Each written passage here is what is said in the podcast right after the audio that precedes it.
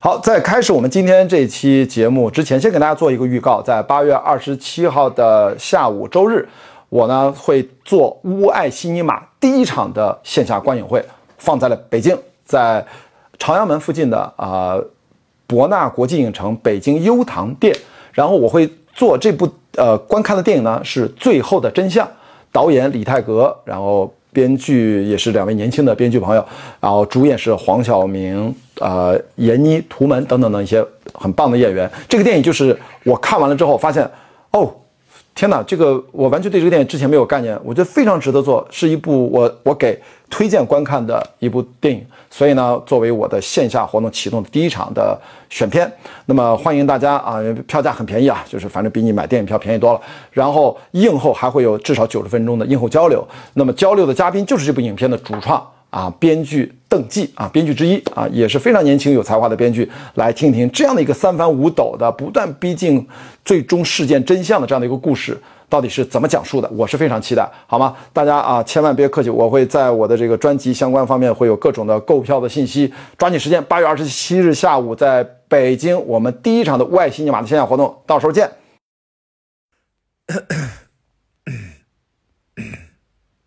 大家好，我是关雅迪。现在大家收看、收听的是关雅迪吾爱西尼玛 （I Love Cinema）。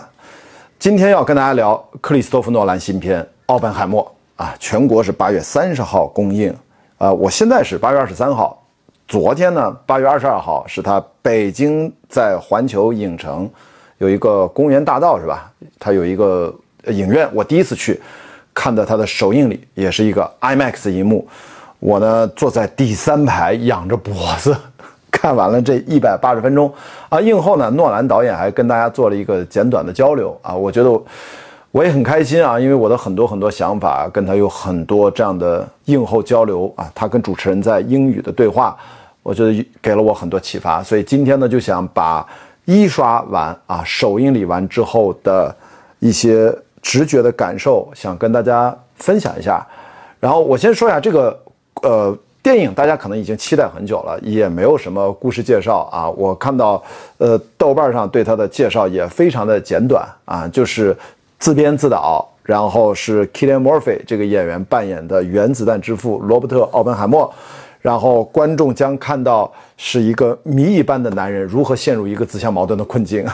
他为了拯救这个，呃，他为了拯救这个世界，必须先要毁灭他。哎，这说的还蛮好的啊。改编自呢。就是呃，中信出版社马上要出了新版啊，这本呃，它是有改编原著的，叫凯伯德和马丁舍温所撰写的，这二零零五年当年还拿了普利策的传记文学奖，是罗伯特奥本海默传记，叫《美国的普罗米修斯：罗伯特奥本海默的胜利与悲剧》。其实书的封皮啊写的是原子弹之父的美国悲剧。总之呢，这是个悲剧。好，这就是大概影片的基本情况啊。这里面群星闪耀，我们后面去再介绍演员了啊，一一大帮非常棒的男演员和女演员在一起。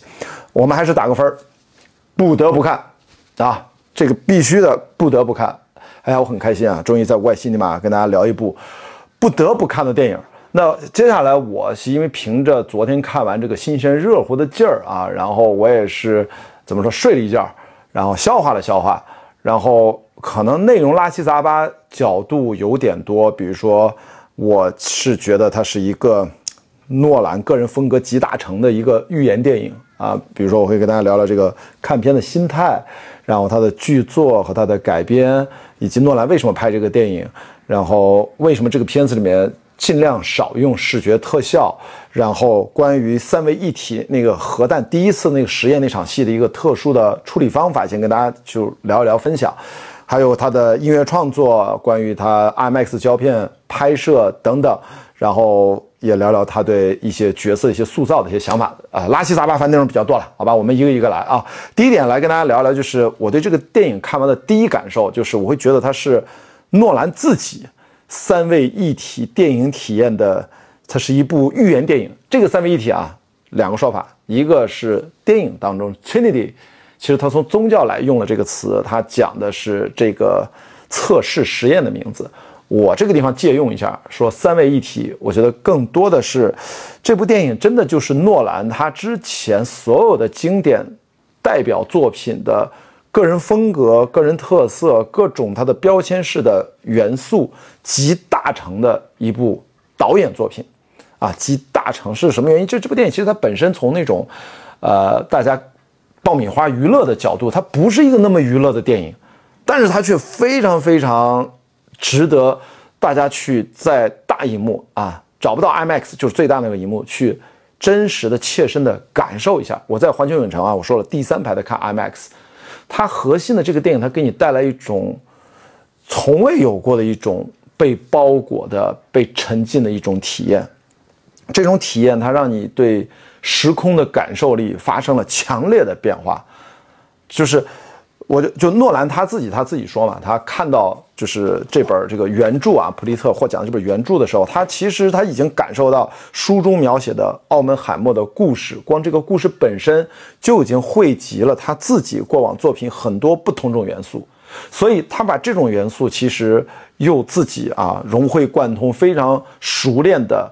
电影语言和视听语言的这种技巧，很高超的技巧，把它呈现出来，拍摄出来。就是现在大家看到的这一部，所以它会给人带来一种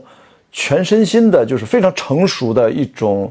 从未有过的观影体验。这个我现在描述起来有点复杂，我怎么讲？比如说他之前的作品《信条》啊，《敦刻尔克》《星际穿越》《黑暗骑士》系列，《盗梦空间》，它大概会有一些什么样的共性元素是诺兰的标签式的他自己创造出来的特色呢？比如说，呃。在他的电影里面，个人命运和世界命运的交集，啊，大家想一想，不管是信条啊，都是星际穿越不用说了，都是拯救世界的这样的故事啊。就个人命运和世界的命运，人类的命运总是是不断的在交集，啊，甚至拯救世界。然后第二呢，就是他对时间和空间的这种重构、交错、再造。你想想，《盗梦空间》它的一层一层的这个梦境，其实就是它对时空的这种变化，包括那个啊，大家视觉上的全新的体验，对吧？更不用说《星际穿越》，它因为重力在时空当中穿行当中带来的这，甚至还有高维空间。你想想，就是它一直对时间和空间的一种操纵和创造力啊。第三呢，就是它的电影里面的主角的英雄啊，总是能崛起，然后再陨落。这样的一个循环啊，在他过往的作品里，大家想一想啊，其实都是有这个共性的。第四点呢，就是这个比较常见，就是从未被展示过的视觉奇观。所以你想想这四点：个人命运和世界命运，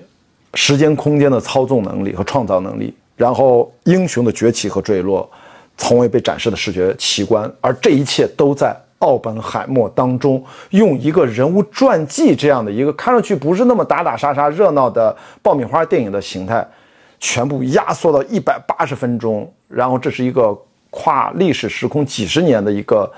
其实讲起来非常高难度的一个故事啊。毕竟原著就就是四十万字的一个原著啊。现在，呃，中信出版社好像是应该即将要上市了吧？大家去网上搜一下啊，就是《奥本海默传》。但是他们稍微慢了一点啊，也好，反正大家看完电影感兴趣的去看原著呗。所以现在买不到也就买不到了。所以这就是一种我为什么强调它是一种体验呢？就是体验，就是他能感受到个体命运，奥本海默和整个人类命运的一种强烈的宿命感啊。前面我觉得豆瓣那句话说的挺好的，就是用毁灭这个世界的方式去拯救这个世界，这听上去非常讽刺啊，对吧？你要让二战结束，然后你。物基础物理学发展到一个前沿的阶段，突然这个原子核可以被碰撞了啊，变成这个更大的能量被释放出来了，然后它变成了一种武器。然后其实这种武器后后面就更没说更加可怕的武器，什么氢弹，什么更加毁灭、杀伤力大的武器都出来。其实其实人类就是一步一步这样的走向毁灭，它有一种巨大的宿命感在里面，可能就是人类命运。大家看到电影的最后一场戏，这个电影我不给大家剧透，真的看到最后一场戏。就他的这个丝丝入扣的这个勾连作用，到电影最后一场戏，你会发现人类的命运可能真的就在原子弹诞生的那一刻开始就早就注定了。所以就这种强烈的情感冲击体验，我觉得是我们在电影史上其实通过一个人物传记的方式很少感受到。好吧，这是我觉得第一趴，我就想跟大家谈谈我的啊第一直觉和感受，这就是一个诺兰。自己的导演风格作品完整的呈现，是对过往所有的技能树合到一起，然后拍了这么一个电影。哇，这个毫无疑问，我觉得二刷至少三刷吧，我就是有太多太多的细节。今天我可能后面跟大家分享，就是我看完第一遍记住的一些东西啊。那第二部分想跟大家聊的就是看这个片子的心态，还有一些它的剧作上它的一些改编的思路啊。一个心态我觉得特别逗，就是也是我没太想到的，就是诺兰他在映后他提到了一嘴，他说看这片儿啊，其实并不需要知道太多的历史背景啊。我觉得你就是完全对奥本海默是谁都不知道，你就知道他是原子弹之父，完事儿了。然后你对片子里面出现的各种的历史人物、各种人名、各种科学家、各种政客，你一个都不认识，无所谓。我现在终于看完了，我才听他这么讲，我才明白他什么意思。就是其实人家在做这个剧作，诺兰在架构这个故事的时候，他并不是为了去普及历史，他更重要的是要聚焦这样的一个独特的人物命运悲剧和一个强大的戏剧性的张力。用他自己独有的风格把它包裹起来，呈现出这样的一个作品，然后来震撼你，把你搞傻掉了。但当然啊，这个真必须得说，就是他的前面的基础工作做得非常详实。我前面说这话，并不代表人家在胡编乱造。他除了这个原著的基础之外，他查了肯定大量的资料，人家也是这方面的专家。他其实是在三小时里面，其实如果你是这方面的。怎么做了充分的准备来看这个电影，你会发现无数的丰富的细节在这个电影里面都展现出对当时的这个历史会有全新的一种感受，就是一种新的非常从诸多的细节搭建起来，你会有一种强烈的一种情感上的反馈。但是更重要的，其实这个电影它是面向普通人的，所以说大家看这个电影不要背什么包袱。我看到前面啊，香港呃地区的朋友去香港或者跑到香港专门去看。他们就会说哇，这个电影啊，看了脑仁疼啊，然后信息量爆炸什么的。说实话，信息量是很大，但这些信息量其实你就算不知道那里面是谁，你知道他人物命运起承转折，呃，男女之间，呃，就是政客之间，因为它里面有很多复杂的情感的一些故事在里面，我觉得都能看得懂的。只不过说，大家没有去预料到，他是用一种非常强大的情感的冲击力的方式，像那个海边那个大风浪一样。一浪又一浪的不停地拍打这个岸边，我们就坐在岸边的一个路人，然后那个巨浪就一次又一次打到自己的身上。有些人很爽，有些人可能觉得这是不是有点有点闹心？这是有可能的啊。这个咱呃就是不一而论啊，就是这个每个人的对看电影的习惯不一样。但是我告诉大家，就其实诺兰自己讲，我就明白了，并不需要储备特别多的历史的知识来看这个电影，你也是可以享受到。享受到，但我自己觉得，如果你做好了充分的准备，你多看一些相关的这个历史背景，你看这个片儿就嗨了啊，因为它就是拍的非常的细致啊。那在整个剧作的风格上，我觉得很多人可能跟我想法一样，就是我看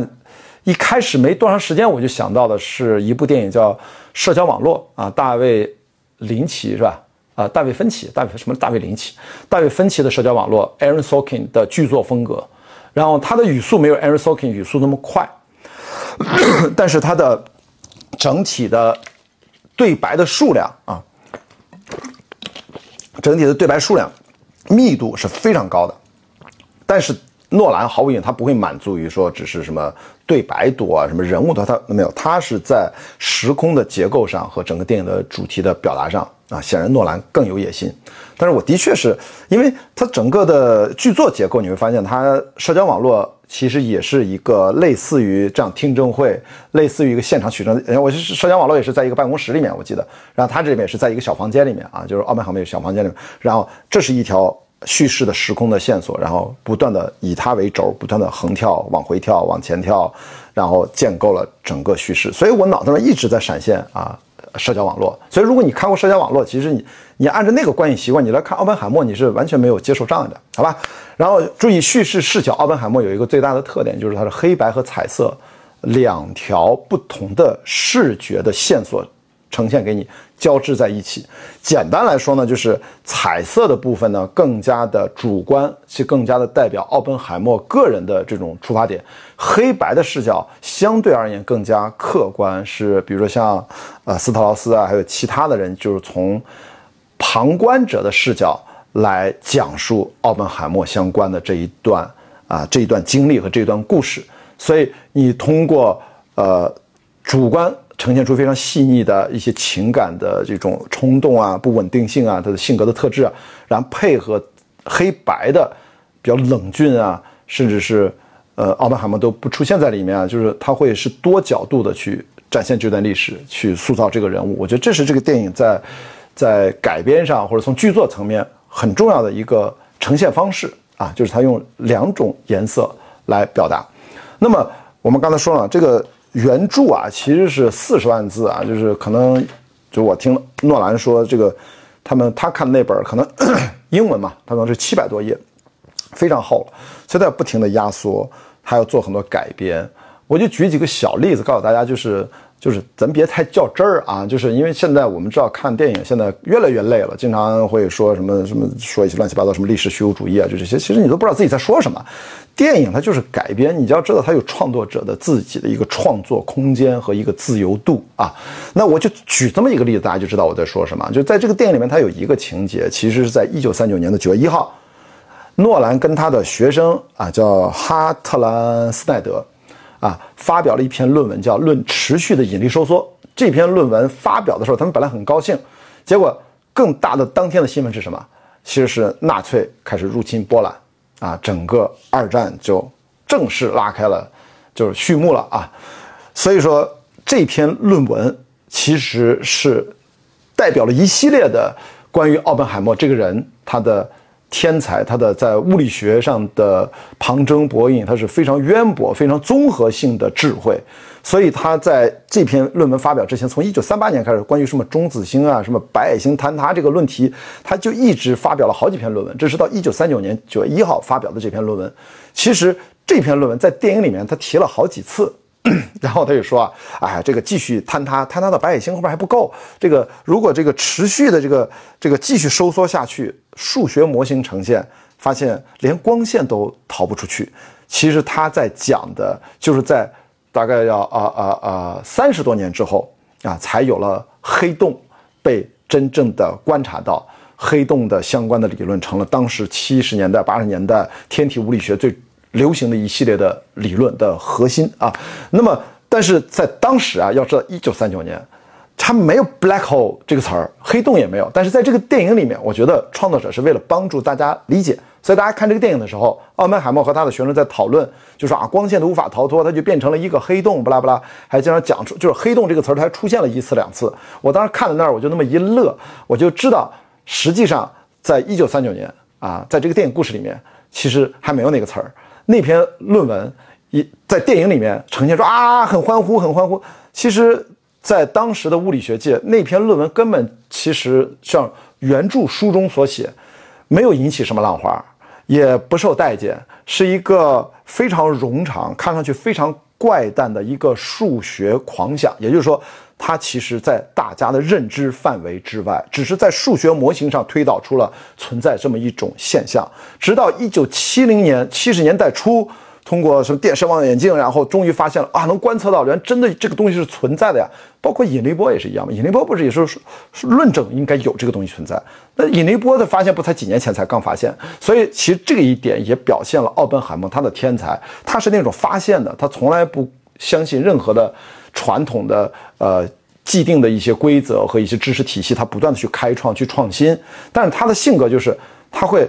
开个一扇门，打开一扇窗，然后打开就搁那儿，他就奔下一个去了。他把这个东西留给后人去补充、去完善。他最早开到头都是他，所以到后来七十年代，大家回头看，说他这一篇叫《论持续的引力收缩》论文，其实是二十世纪可能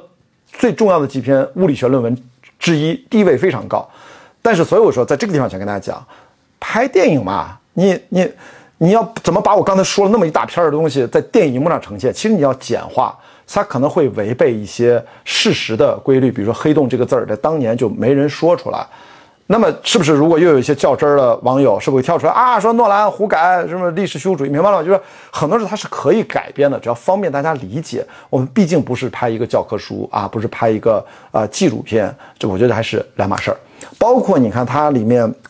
呃，其实有一个情节，大家看了很惊悚。他拿那个绿苹果，他在剑桥的时候，不是打那个氰化钾。这个是在奥本海默生涯当中非常在二十岁出头，反正在剑桥最狼狈的那几年里面最丢人的一件事情。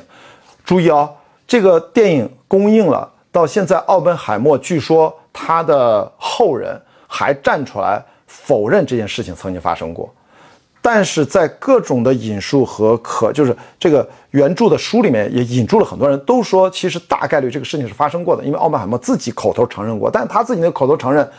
真假咱也不知道。反正这件事情其实作为一个很强烈的戏剧性，就因为这个事儿，其实在真实当时的历史当中，奥本海默几乎叫他是违法，你知道他差点杀了人，然后他放到他导师的那个桌子上，呃，差点进监狱，但最后终于。各方面朋友帮助给他搞定了，所以他等于非常狼狈的，就像在里面，他应该是波尔吧？波尔说你就不要去搞这些实验室，他的实验室的能力非常差，瓶瓶罐罐完全不会。这店里面就给了一个镜头，一场戏就略过了。其实中间他反正精疲力尽，在剑桥哪儿都觉得不爽。后来他去了呃哥廷根啊，然后他就开始爆发了啊。后来去了哥廷根去做这个理论物理学的研究。两年就搞完博士，我天哪！搞完博士，我记得书里面写的就是他在博士论文的时候，那几个博导，就是一看仓皇逃窜。后来那什么啊，您怎么这就论文答辩完了吗？说我再不逃出来，他就开始问我问题了，就是你知道，就是就挺搞笑的。就是他用两年，基本上就搞完了博士学位，就开始大爆发，写了很多文章。当然，量子物理学在当时啊，被称之为欧洲的男孩子的。呃，哲学，呃，男孩子的科学，就是全是一帮二十岁出头的年轻人，二十一、二十二、二十三，最大的二十六，你知道吗？全是那些赫赫有名的名字，什么狄拉克，什么乱七八糟，反正很多，就是就就大牛的那些啊，物理学历史上的伟人啊，其实都在那个地方相遇了。所以这其实是啊，呃，这个人物的成长的背景。所以你看啊，在这个电影里面，他就几篇就跳过。然后呢，包括他的青少年时代完全不提啊，完全不提，也都直接删掉了啊。家庭背景也都不提，呃，然后只说他的爸爸说他爸爸是自学成才，就提了一嘴。其实我都觉得这就是非常的删减得当啊，聚焦他。其实从进入到呃牛津，呃什么牛津，进入到剑桥才开始拍。那更逗的是啊，其中有一条就是大家一定会热议的，不是经常他说有一场性爱戏嘛，跟 John。啊，上床，咱就不说那改编，那改编改不了啥，反正就是 P.S. 这个衣服穿身上，其实不影响大家观看啊。但它里面，咱不说宗教的那一趴，他演什么呃，就是我我已成为了死神，然后我怎么样，我我我毁灭了一切，巴拉巴拉。那那句话他引用的很有名，我说的不是这一点，我说的是其中 June 有一句台词，就是说看着他 放在沙发那说，你没啥毛病，你就是缺少上床啊，就是 you you need get more laid，就类似这个，就是就是你就。做爱做做的太少了，然后诺呃不诺兰给写了句台词，让奥本海默说啊，我这两年多心理医生给我看病的过程就被你一句话全概括了，就是上床上的少而已。注意啊，就这一句台词背后的信息量巨大，你知道吗？就是奥本海默在二十岁上下的时候，十八、十九、二十岁上下的时候，他极为的抑郁、压力、精神崩溃，然后。有各种的幻想，就那个时候，就是说他天马行空，他的很多才华正在迸发，但是他却遭受了巨大的精神折磨。那么，当然，在这个呃传记作者书里面的推论，也是很多研究他的人得出的结论。其实回头看，就是在那个时候，一个年轻力壮的小伙子总结下来，就是性生活缺乏综合症。大家是不是觉得这件事情很搞笑？实际上就是这样，所以包括他后来那个毒苹果乱七八糟，就总之就是不知道为什么，就是他在这方面一直没有得到很好的释放。在传记里面是说，这个也是道听途说，他去了，他是跟哪个朋友去了意大利的一个南部一个岛上，据说反正是他被开启了，遇到了啥啥，都是他自己说的啊。但总之那之后，他这个人可能就顺畅了很多，因为更早期的时候。他青少年被霸凌，其实他是非常能忍耐的一个人，他可能就性格太能忍耐了。在小的时候，他在一次露营，好，第二天他爸妈来看他，但是小朋友就误会他，他十二三岁，就以为是他告密什么的，因为突然。家长走了之后，老师就训诫他们不准怎么互相互相乱搞，维持纪律什么的，就把奥本海默小朋友的奥本海默当成了叛徒，然后把他扔到绿油漆桶里面，连他的小鸡鸡都刷绿了。这这个纪录片里面这一段还用动画呈现出来了，你知道我还看那纪录片，所以这些呢在这个电影里面都删掉了。所以我想再跟大家讲。这么一个复杂的人物啊，就是其实他的成长经历，在这个电影大荧幕的故事当中，也其实他比如他的神经质、他的敏感、他的各方面，其实表现的其实只是一部分，他真正背后的动因呢，因为这太复杂了，涉及到他青少年的经历、家庭的关系、父母的关系，然后一直到他十七八岁、十八九岁的这是怎么说？这是青春期或者到成年这个关键门槛中间这个过渡，他巨大的精神困扰。那他也想自杀，他很危险，但是最后他怎么挺过来了？然后更不用说。他真正的发现了，终于投入到哥廷根爆发了之后，然后他就变成了一个特别有魅力的人，然后女人缘也特别足。他后面的婚姻关系、爱情关系极为复杂，极为复杂。天哪，他一定会被现在人说成，他都已经不只是渣男了。按照那种现在就是说双节的标准，天哪，奥本海默就就就完蛋了啊！一会儿咱们后面会聊啊。所以我们要知道，一个电影的改编。啊，真的不是说什么都事无巨细的要还原历史，它要有所取舍啊。但是这里面很重要的叫西瓦利埃事件，就是他差点可能有人诱惑他想去啊，这个就是就是甚至要犯这个叛国罪，也是后来对他政治审核啊，其实是打压他，经常会拿出来戳他那么一下。哎，这个电影还表现了。就他有一个朋友想说替他传话，不拉不拉，这个还是拍了，因为这个事件就像罗生门事件一样，每个人回忆起来那个视角都不一样。就这些关键性的事件，这个电影都拍了，好吧？但是这个改编啊，最重要的一点要跟大家讲，就是三位一体那个核弹的实验啊，就是原子弹实验是在影片的三分之二，这是一百八十分钟的电影，这三分之二是在呃两小时左右，后面。有一个完整的一小时，全部几乎都聚焦在一个高能量的一个听证会现场的过程，非常复杂的政治斗争的环境，非常复杂的人性，然后之间的彼此的纠结，它是一个完整的后一小时的呈现。正是啊，大家千万不要觉得奥本海默是不是原子弹爆炸就完事儿，别忘了我们前面说什么是一个英雄的崛起和他的陨落，后一个小时其实就是让我们深切的感受到为什么叫。原子弹之父的美国悲剧啊，就是这个悲剧是近距离的给你顶到你面前来给你看，真的就是他呃原子弹发明成功，欢呼他成了美国的这种原子弹之父，其实当时最有名的一个人，结果到后来啊麦卡锡时代就被。政治压迫打压成这样特别惨，关一小黑屋里边把所有的事拿出来批判他、否定他，要把他的名声给毁掉。最后也基本的确是毁掉，又过了很久才给他，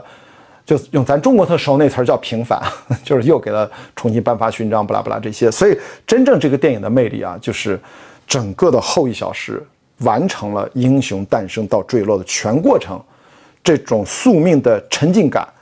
彻底的就闭环了，就完成了这个包裹，我们就在大荧幕面前亲身走了这么一遭，这种感受实在是太不一样了。大家要注意啊，这个我我讲这一部分呢，是跟大家讲这个电影核心是在于塑造奥本海默这个人物，他没有离开原著的标题，就是我刚才说美国的普罗米修斯冒号原子弹之父的美国悲剧，所以他。聚焦的是后三分之一，就是聚焦这个整个悲剧的内核。这部电影并不是直接展现原子弹发明的全过程的纪录片，它是一个展现啊塑造人物命运啊塑造人物展现人物命运的这样的一个故事片。而且影片一开始，我记得他就借用了这句话，就是呃普罗米修斯什么把火种带给了人类，然后最后他却如何如何。其实也是跟这个书前面。做的那个引语其实是一样的，好吧？这就是跟大家讲，这就是一个呃人物传记电影，大家不要把它去理解成啊要看什么大的动作场面、什么战争场面、什么最后投放到是吧？广岛、长崎那些核爆的场面都没拍，都没有展现啊，没有这些东西，大家不要期待方向上产生错误。因那 OK，那我们第三趴就来 聊一聊诺兰为什么要选择拍。我们海奥本海默这个 就这本书嘛，他为什么要把这个东西给他拍成一个电影，而且还自己看上去好像没有那么娱乐，所以我觉得这是我那我昨天在现场我听他简单说了几句，加上我自己的脑补啊，大概有这么几点。第一呢，就是他认为从故事的巨大的戏剧性啊，就戏剧性张力的角度，他被深深的吸引，就是他看到这本传记故事的时候，他会对那个 Trinity 三位一体就是。引爆的那个实验，那件事情本身的超大的不确定性带来的这个冲击力，对他印象太深了。因为他讲的就是说，这当时还有一种可能有一个公式，就是 按照这个公式，这个叫链锁反应停不下来，可能会烧掉整个大气层，可能把整个地球就灭掉了，有接近于零的这个可能性。后来他说啊，最好必须是零。所以在那种情况下，就是一帮科学家要靠数学公式的计算来告诉自己，他们摁下这个按钮不会毁灭整个地球。天哪，我们都不知道历史上曾经这帮人在干这种事儿，一个按钮摁错了，可能地球就拜拜了。就是它会不停的反应、反应、引爆、引爆、引爆，整个大气层就被烧光了啊！就是当时是有这样的一个可能。所以诺兰看了这个故事，他会觉得，就是这样一个。在濒临可能我们会毁灭世界的，呃，故事啊，这样的一个行为，就最终却拯救了世界。但更长远的视角来看，是不是其实也是又毁灭了世界？就这样的一个母题是深深的吸引了他。第二点，能让他拍这个电影，就是关于这个角色的巨大的魅力，而且呢，是从来没有被人讲述过的这样的一些故事的视角。因为的的确，在美国也不是所有人都知道奥本海默。大部分的人也都不知道他是谁，可能最多听说啊，原子弹之父。其实到底他经历了什么？他的前半生特别惨的后半生，最后到底是怎样？跟着美国的整个历史社会的变迁，产生了一个什么样的这样的一个张力？所以呢，他就想起了敦刻尔克，其实也是嘛，这当时的那么一个大撤退，对吧？那是不是也没有人用他的这种三个时空视角，然后不同的糅合到一起的这样的一个角度来讲故事？也没有。所以他是从角色的。啊，个人的命运与世界命运的紧密联系啊，包括他其实很吸引他的，其实就叫 Los Alamos，就是他呃个呃就是奥本海默小时候最喜欢，他那儿有一个算是农场，经常在那儿跟他弟弟骑马，一起跟父母啊就野炊啊，就是露营啊，就是那个地方，那是他的一直觉得很美好的一个地方，在新墨西哥州。然后他最后就把这个小镇。就建在了他小时候最常玩的这个一个荒漠上，然后去来进行一堆科学家啊，不说四千人花了什么二十亿美金，然后去做这样的一个科学实验，一个最伟大的一个狂想，给他论证清楚了，等于他把他的非常私人的个人情感体验，也跟整个世界的命运连接到了一起。就这种点，其实是非常吸引诺兰去创作这个故事的很重要的动因之一。那关于演员呢？其实啊，叫 k i l l i a n Murphy，对吧？呃，是基基连啊 k k i l l i a n Murphy，他实在是，其实导演在昨天那个 对话当中说，并不是奔着这个演员去写的这个角色。其实一开始他脑子里面是不想任何演员的，然后他就是想希望这样的一个角色能够真实的把它树立起来，因为他一旦先过早的带入这个。演员呢，其实都会受到演员过往作品的一个作品的一个限制，就写着写着，可能就像那个演员的特质，或者像这个演员之前演的角色，所以他一开始创作剧本，他不想演员。那么直到什么呢？他看到这个书的封面，这个封面不清楚啊，对不对？这个，然后以后大家如果看这本书的封面，就是奥本海默自己，他一直戴那个帽子，他那个是瓦蓝的那个眼睛，他看到那个眼睛的时候，他想到呃基连·墨菲，然后后面一系列的啊，就是呃。演员就一个一个定下来，而且他最重要的一点对这个，呃，演员的要求就是，他并不指望这些演员去模仿，就是历史当中的奥本海默，因为他模仿不了。在那个年代，年轻的时候，三四十年代也没，这可能就有点照片，也没有什么影像。其实他也没有那种不像，比如说你演一个什么电影明星，你有大量的，呃，重要的历史人物，有大量的动态影像，你演一个什么总统，你这你有很多模仿的参照，那。对于奥本海默这比较难，所以他当时对演员提的要求其实就是要呃塑造一个可信的人物就可以了。最重要的他说好的表演呢，这个诺兰自己说的就是能够真实的把自己内心曾经啊真实经历过的这种生活的经历能够诚挚的表现出来，其实关乎于自己生命经验的真实性的传递，对他来说就是好的表演，好吧？那这里面大家看到啊，除了我们说的这个 Murphy 就扮演奥本海默，这里面有很多，我觉得表演都有一个算一个，对吧？小罗伯特·唐尼那角色演的绝了，真的是绝了，你就完全忘了什么钢铁侠什么 Clark 什么就没有。然后呃，马特·达蒙也非常好，这里面有一堆就是大家就是 Casey Affleck 什么说出一大堆，就是你一看几乎最牛的男演员是不是全在这儿了？什么呃，我记得还有到最后其实有一个。就是一大堆，我忘了那那个叫什么马利克对吧？那眼睛特别大那哥们儿，那演的也很好呀，对吧？所以这里面我觉得包括还有这几个女演员，那我觉得包括 Emily Blunt 是演这个 Kitty 啊，这个这个咱们可以后面单单说她这个角色，也是非常难处理的一个角色啊。我觉得这个片子大家就看表演就足够爽了。好，那我们这一趴就就聊完这个奥本海默，他为什么要拍这个戏啊？就是对他来说这个东西足够吸引他。呃，哦对了，这个其实他居然没有拍帆船，我特我以为他在上次那个。呃，叫什么？他的上一部电影里面还拍过一场帆船的戏，对吧？啊，这应该是水翼。其实，在这个原著里面，其实奥本海默跟他弟弟啊，就是呃 Robert 和 Frank，他们在一起年轻的时候就喜欢开着帆船出去玩，而且从小十六岁的时候就是一个非常成熟的勇敢的水手。他弟哪怕有点怂，这个奥本海默就是是 Robert 就哥哥就是都是很强啊。我本来想啊，他是不会拍，后来一看，整个青春期全部拿掉。后来他也有过帆船，但是就很少了，就没有再被提到，很可惜啊。这一次里面没有拍到帆船的戏啊。好，那下一部分跟大家聊聊，就是被人之前预期最多的就是他这个核爆啊，不用电脑特效，大家都调侃，我靠，他是真的那个核弹拍吗？就是这个梗，这个梗怎么可能呢？对吧？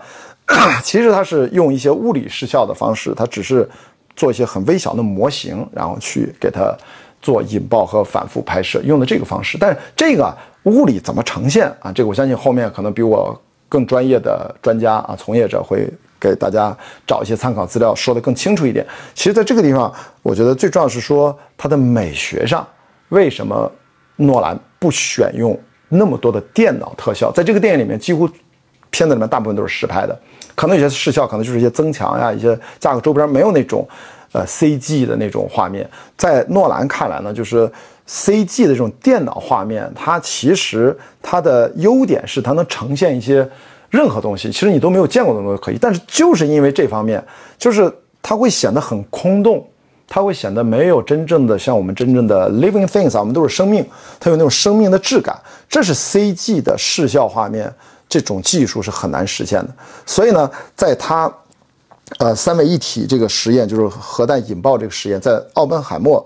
他其实大脑里面，其实他不是有很多电影里面有很多想象的画面啊。诺兰呢，他觉得其实是一种像一种棉花糖世界一样，就是非常的又美丽又危险又可怕。这所以说这种东西啊，就是他只能用真正的哪怕微缩的小一点的这种爆炸，真实的这种火焰啊、烟呀，就是蘑菇云啊，当然是小小号的啊，才能够在荧幕上呈现出一种迫切的威胁感。这是特效很难做出这种迫在眉睫或者压迫性的威胁感，这是特效做不到的。所以呢，后来诺兰就用了这种物理特效的方式。大家知道吗？电影从来都关乎于真实感，怎么可能拍一个原子弹爆炸的测试，他真的去引发个原子弹？这不就是想想就可笑嘛，对吧？但是当时大家不都这个梗吗？拿这个梗说了很久。所以呢，在电影当中，其实《奥本海默》里面都是真实拍到的，只是说嘛，这种。独特的视觉效果画面，它是用的是一种独特的处理方法。它跟特技团队发明了一些技术，用一些微就是微模型的东西，然后放大拍摄，把它放大，看上去就显得更大了。他们用了不同的这种材料啊、火药啊，去把它造成看上去非常大规模的爆炸啊。比如说什么煤火药啊、石油、什么黑火药，不啦不啦，反正就这个具体我也不太懂啊，不是化学专家啊，咱不懂啊。就这到底该怎么？造炸弹、造火药，咱这，但是这相当有相关的技术团队来给它支撑，然后做了非常多的测试，然后呃，最终呈现出大家现在在大荧幕看到的这个效果啊，非常非常震撼。所以呢，这就是为什么他不用视觉特效。所以在昨天呢，他在现场就简单说了那么几句，但我觉得他提到了一些美学上的处理，这个是最关键的，这是他的审美，就是他，他不是《阿凡达二》，他不是詹姆斯卡梅隆的全电脑视效做出来的。对吧？那那就是另外一个东西，所以大家那其实他也做出那种生命感，那个得多难呀！所以这是不同题材，好吧？好，那我们的在下一趴第五部分跟大家聊一聊，就是最重要，就刚才提到三位一体这个爆炸实验，它其实它用一个非常独特的方式来处理，就是是一个很大段的接近，应该我不知道这是他自己说的，在现场我我也没有测试过，我二刷的时候去算一下，是有一个将近二十五秒的一个静默处理，就是。这个大家可能没想到，大家都期待是嘣爆炸，什么就是我们看过很多核爆的故事片里面呈现的，纪录片的呢，其实没有。这这段它是用一个非常独特的一个生化这种错位的这个感觉，就是静默啊。因为当在在处理这场戏的时候，突然意识到，就是他们观察那个位置啊，和那个声音爆炸那个传播那个速度，其实它是有落差的。就是先看到了光，那个声音是晚一点才能听到的。但是，他为什么选择了二十五秒？这个我也不懂物理学，我我没有去计算过。只是在电影里面，他其实昨天他在接受采访的时候，他提到了说。这个二十五秒钟左右的，从这个爆炸的闪光到声音的到达，这个在导演的视听语言的呈现当中，是一个其实很漫长的过程。你在这个过程当中，其实有丰富的表达。的的确确，大家如果看这个电影的时候，这一段如果如他所说是二十五秒的话，其实是不同人的反应、不同的处理。所以这个事情，我觉得 就是他没走寻常路，按照大家以为的。呃，造一些不存在的声音，然后视效，就我们的音效师要做做做各种爆打，不同的添加，不同的叠各种层，让人觉得哇，这个好热闹，好震撼呀，从来没听过。但是他走向了反面，啊，他大部分的时候在这一段，他不是没声啊，也有，大家自己去看啊，就，然后他选择了一种啊寂静为主，然后反差营造出了一种一种宿命感，一种崇高感。他把那种刚才提到的是那种既美丽又危险又可怕的这种感觉，通过声音的角度，再次给我们展现出来。就是这样，这是一个，是一个延迟后果的一个呈现。这个延迟后果，一方面是画面我们视觉看到和耳朵听到这样的一个延迟，还有一个延迟讲的也是也算是一个寓意，就这个原子弹被发明出来。它也是有延迟效果的。我们当发明出原子弹的时候，它对人类世界的改变是后置的，它就像一个冲击波，它是开始向外不停的蔓延。其实，等于这样的话，既是我们对爆炸本身的思考，同时呢，我们也能看到它啊，一瞬间有一些可能那种你称之它不能说美丽吧，其实很令人恐惧。但真正的等到那个冲击波会延迟过来的时候，我们才会意识到它巨大的危险。所以我觉得他这么来处理，其实既是视听语言上的一套逻辑，同时也是符合我们整个这个事件在人类社就是社会发展和文明历史上进程当中的这样的一个作用，它有一定的延迟作用。啊，就像这个奥本海默在电影里面说嘛，说嗯，你这一刻是英雄，接下来呢，你的可能。人生的另外一页才刚刚开始，你该如何面对它，如何使用它？不啦不啦不啦，这是那那就是哇，听上去还是蛮沉重的，好吧？这一趴就是大家看这场戏的时候，就是去感受一下啊，就是三位一体这场戏是处理的跟我想的不一样，我第一次看到啊。那接下来我就聊一聊，因为刚才不是静默嘛，我们想聊一聊这个音乐创作，然后其实。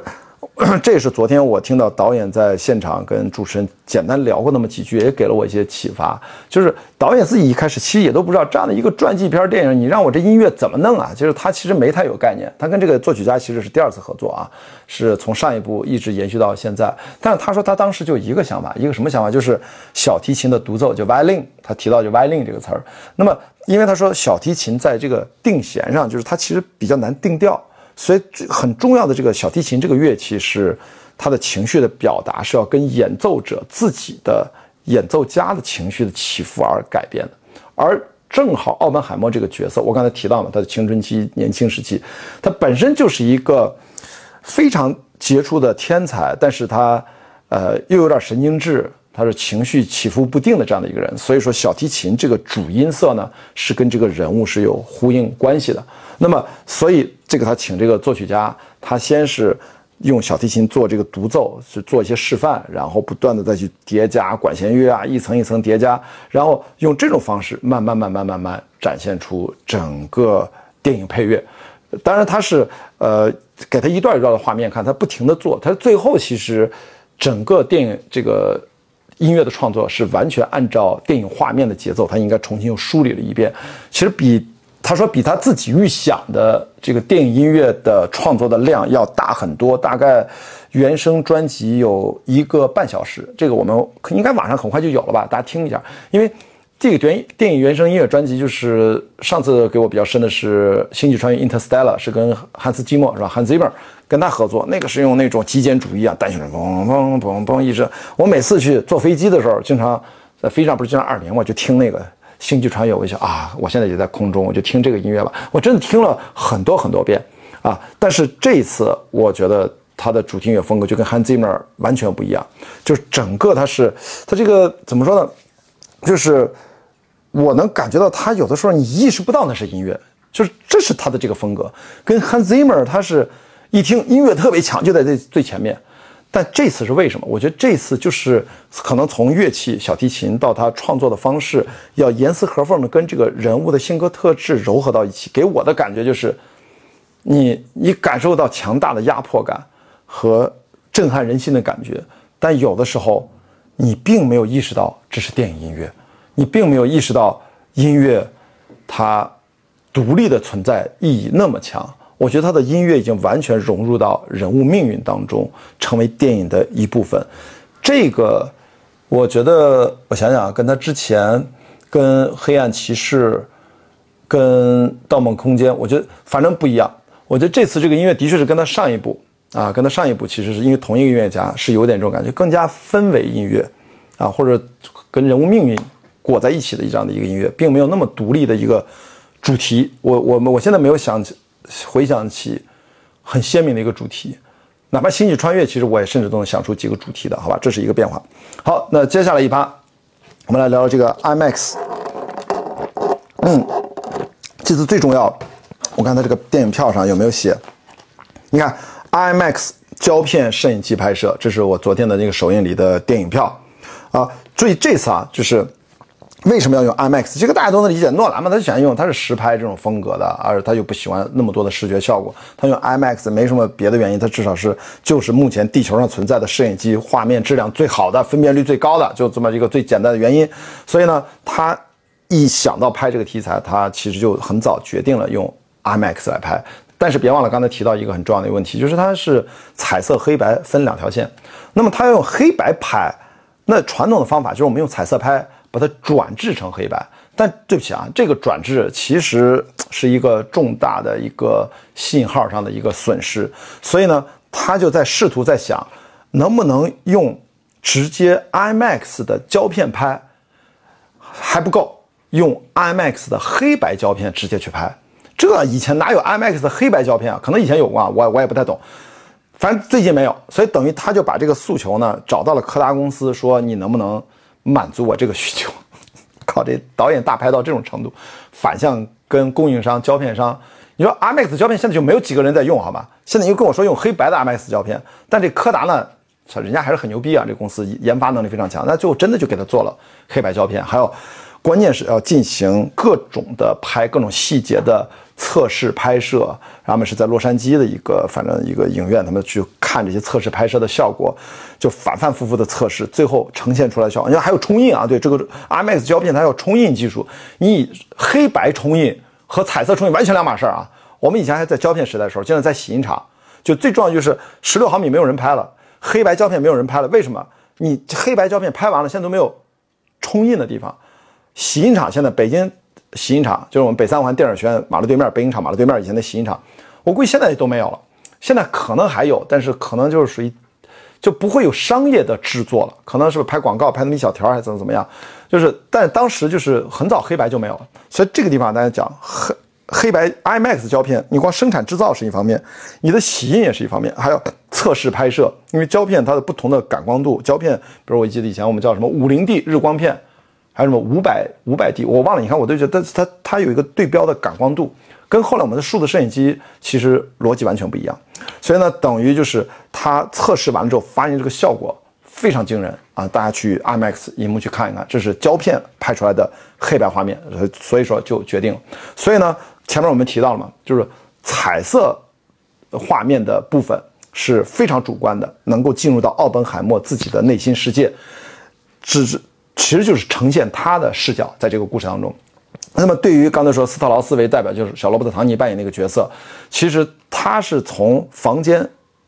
另外一个角度审视着奥本海默。哎，从他这个视角就变成黑白了，更加客观。所以说，这是用黑白彩色来区分两种视角，主观世界和客观世界，非常直观的一种方式。在这之前，其实这样的体验还不是很多，特别是用这样的技术来呈现，我觉得应该是首创的啊，所以这两种的切换就带来一种非常独特的一种丰富性啊，你没有过这种感受。然后从彩色进入到黑白，非常的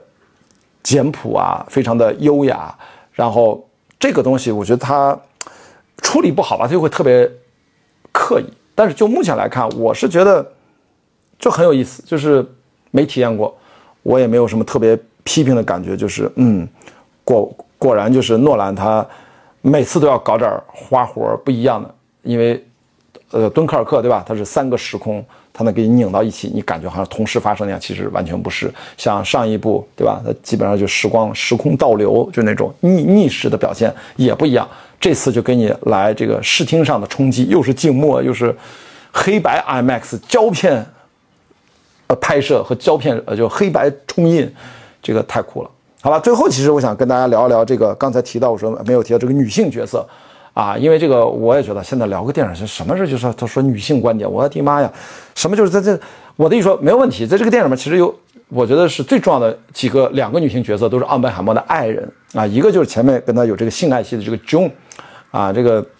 他的命运我就不给大家剧透了啊，就是表演的也非常棒啊，就是但这个 June，因为他当时是美国共产党，然后在这个麦卡锡时代，就因为他这点事儿，因为他还在他最需要他的时候，他还去见他，那个时候他已经是这个整个。这个 Trinity 这个项目的呃，就是曼哈顿计划的负责人了，所以这个事儿就政治上风险很大啊。然后第二个呢，就是 Emily Blunt 扮演的这个叫 Kitty，Kitty 这个角色啊，就是我真觉得大家其实在荧幕上去观察一下，我觉得其实像书中啊这个描写的一样，她是一个非常复杂的一个女性，非常复杂。然后其实就是她的表演的方式，我觉得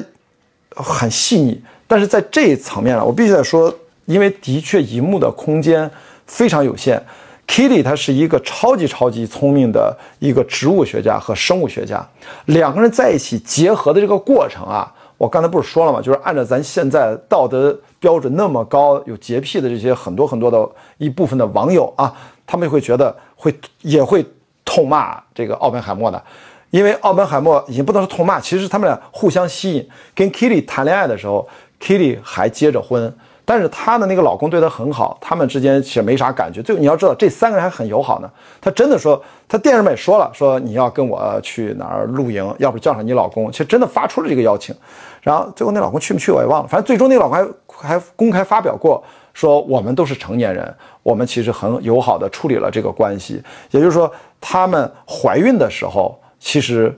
Kitty 还没有离婚。后来呢，注意啊，离婚当天直接去。去呃，就是结婚，几乎是无缝衔接，然后两个人就在一起了。所以我想说的就是，这都是非常非常聪明的科学家。Kitty 是一个植物学家、生物学家，她本来是一个超级聪明的独立女性，所以跟奥本海默，奥本海默本来就很有女人缘，她其实跟很多女呃女性吧，也有这种暧昧的关系，可能也有一些出轨的一些关系。电影里面就是点到为止，书里面其实也有描写。就是我们想一想，就是。我们看一个电影的时候，从我的角度，我没法从这种道德层面上，我们去去评判或者批判什么一个人。我你别忘，这里面有好几场对手戏。爱因斯坦那时候年纪已经大了啊。如果大家真正去看看《爱因斯坦传》啊，这个这个也是史料。你如果不爱看的话，你去看呃那个历史频道 History Channel 拍摄的叫《Genius 天才》第一季，就是。爱因斯坦第二季是皮卡索，咱就不说皮卡索，就说爱因斯坦第一季的第一集的第一场戏，第第一个画面是什么呢？爱因斯坦抱着自己的秘书在办公室里面，刚刚刚刚刚刚刚刚刚刚在那干那事儿呢。然后更别说后来爱因斯坦年轻的时候，后来怎么怎么样，跟老婆怎么样，还这个也挺霸凌自己老婆了，巴拉巴拉巴拉这天哪，就是哎，我都不知道该怎么讲，就是我们对历史的人物，我们这个感情啊很复杂，因为人性是复杂的。而道德呢，它是在不同的历史环境下，它从来就是一个，怎么说是自律的啊，不是他律，就是这是两个人他们，或者是你看她跟她老公，那是他们三个人之间的事儿，别人说点啥，我觉得都能理解，就是叫什么，就是嚼舌头啊，传八卦呀，这种聊天，这个我都能理解。但是如果你要把它上升到一个什么高度啊，他就是渣男，不是，这这个就说实话太，就是非常的呃语言暴力。其实我觉得。你评判别人的时候，其实你要知道，是你自己也在置身于我们整个社会当中，在这方面人性的复杂和感情的复杂，我觉得我们其实尽可能的，特别是回看历史的时候，应该有一个尽可能的相对一个怎么说呢？回看的视角。所以我觉得大家看这个电影的时候，我不知道啊，在网友是不是到时候又会批判啊，奥本海默这种渣男，我们要抵制这个电影，巴拉巴拉。天哪，那你抵制抵制爱因斯坦，先从爱因斯坦开始抵制啊？好吧，历史上人物就太多了，咱就啊不展开聊了，不聊这儿啊。总之呢，就是这个角色，我觉得非常有魅力，Emily Blunt 演的真的是特别好的一个女演员。所以他们之间的关系，就是跟奥本海默啊，这个跟 Kitty 他们夫妻的关系其实也很复杂。大家可以看他们中间呢，其实。呃，Kitty 其实也是抑郁，几乎就是抑郁。因为电影里面有一场戏嘛，也在那喝酒。因为她其实特别生孩子之后，她就觉得自己科学家的身份被剥夺了，她就变成了一个家庭妇女。其实，在那个时候，他们当然是很独立的两个人。这个是个永恒的难题啊！所以在这里面，它里面还有场戏说嘛，就是呃，他要找到好朋友帮他看孩子，说我是一个自私人，我可能我们都太自私了。结果那哥们就安慰他说：“这个啊，当你意识到在说自己自私的时候，这个人他可能。”也没有你想的那么自私啊，其实是对他好朋友的对他的一个宽慰。所以呢，我希望大家看这个电影的时候，其实我觉得，嗯，对于这个女性角色的塑造，在这方面，我觉得应该是，我觉得诺兰很努力了啊。但是限于篇幅，可能没法给更多的女性有更多的角色的呈现啊，包括 June，包括 Kitty，我觉得做到这儿也只能这样了啊，因为这一毕这都已经一百八十分钟了，这台词这么密啊。好吧，最后就说一个小结吧。我觉得大家呢，我觉得更多的还是去感受啊，去体验这部电影。然后你不了解这历史背景，你可以把它忘掉啊，然后你就直接面对荧幕上这个人物和一群人物，在这样的一个重大的历史事件、真实事件在那个环境下，诺兰导演给出了我们的一个呈现方式，我们去直面他们的命运，其实也是直面你我的命运。诺兰呢，他在这一部电影当中去除了表面的娱乐性，然后试图通过这样的一个原子弹之父奥本海默的这样的一个人物悲剧命运故事，然后去探索是不是人类命运的真实性和人类命运的终极的走向。很有可能，其实诺兰在心里面他是他是有点自己的算盘的，但是他这话肯定不会说出来，因为应该就交给观众去评判。我觉得他内心有一些。自己的感触和态度，所以这部电影我要回到开头 call back 一下，就是是诺兰集大成啊，过往这么多经典作品，所有他的特色集大成的一部诺兰自己三位一体的，我觉得应该是一部优秀的作品，能否成为杰作，让时间去给出答案。但是至少我看完第一部，我依然沉浸在那种那种强大的能量场当中，这种能量场就像原子弹。和原子核被击碎一样，释放出那种巨大的能量。我们能在电影的这种形式上感受到这么强大的冲击力的这种能量、能量包裹的感觉，我觉得很幸运。大家一定要去大荧幕去看，好吧？这是我一刷之完之后的一些胡言乱语，大家这么一听啊，可能有点啰嗦，抱歉了。如果看完二刷、三刷，然后我跟张小北，我我们跟他今天聊。然后也会去做一个连线嘛，我也想听听啊，好朋友张小北他的一些想法。好，那对，别忘了最后在这预告一下，八月二十七号，然后在北京博纳优唐影院，我呢会做一场乌爱西尼玛第一场的线下观影活动，包括映后交流，依然有九十分钟，就是最后的真相，是一个新导演李泰格，然后黄晓明、闫妮、图门。啊，表演非常棒！这个故事我看完了，我说哇哦，这个完全跟我想的不一样，太好了！我要组织一场活动去跟大家交流一下这个电影，这是非常值得一看电影啊！你相信我的判断，或者说，如果你一直关注《外星密码》，知道我对电影的一个好恶的话，我觉得这个电影不会浪费大家的时间，而且映后你一定有话有话想讲，就讲了一个案件背后不停的、不停的探露出真相的不同的侧面，最后变成这个最后的。真相，而且我们的嘉宾呢，请到了这部影片的主创之一编剧啊邓骥，然后他会来到现场跟我们交流，还有很多其他神秘嘉宾哦，还有我们的主播，还有我们播客层面的一些播客圈里面的一些好朋友主播也会来到现场，所以，呃，记得啊抢票啊，到这个呃回头吧，我反正看到这个视频，反正评论区如果有的话，大家去关注一下，呃，欢迎大家啊，票价非常便宜，非常便宜，比买一张电影票便宜多了。好，那我们今天这一段。关雅迪乌爱西尼玛，我们就先聊到这里，谢谢大家，拜拜。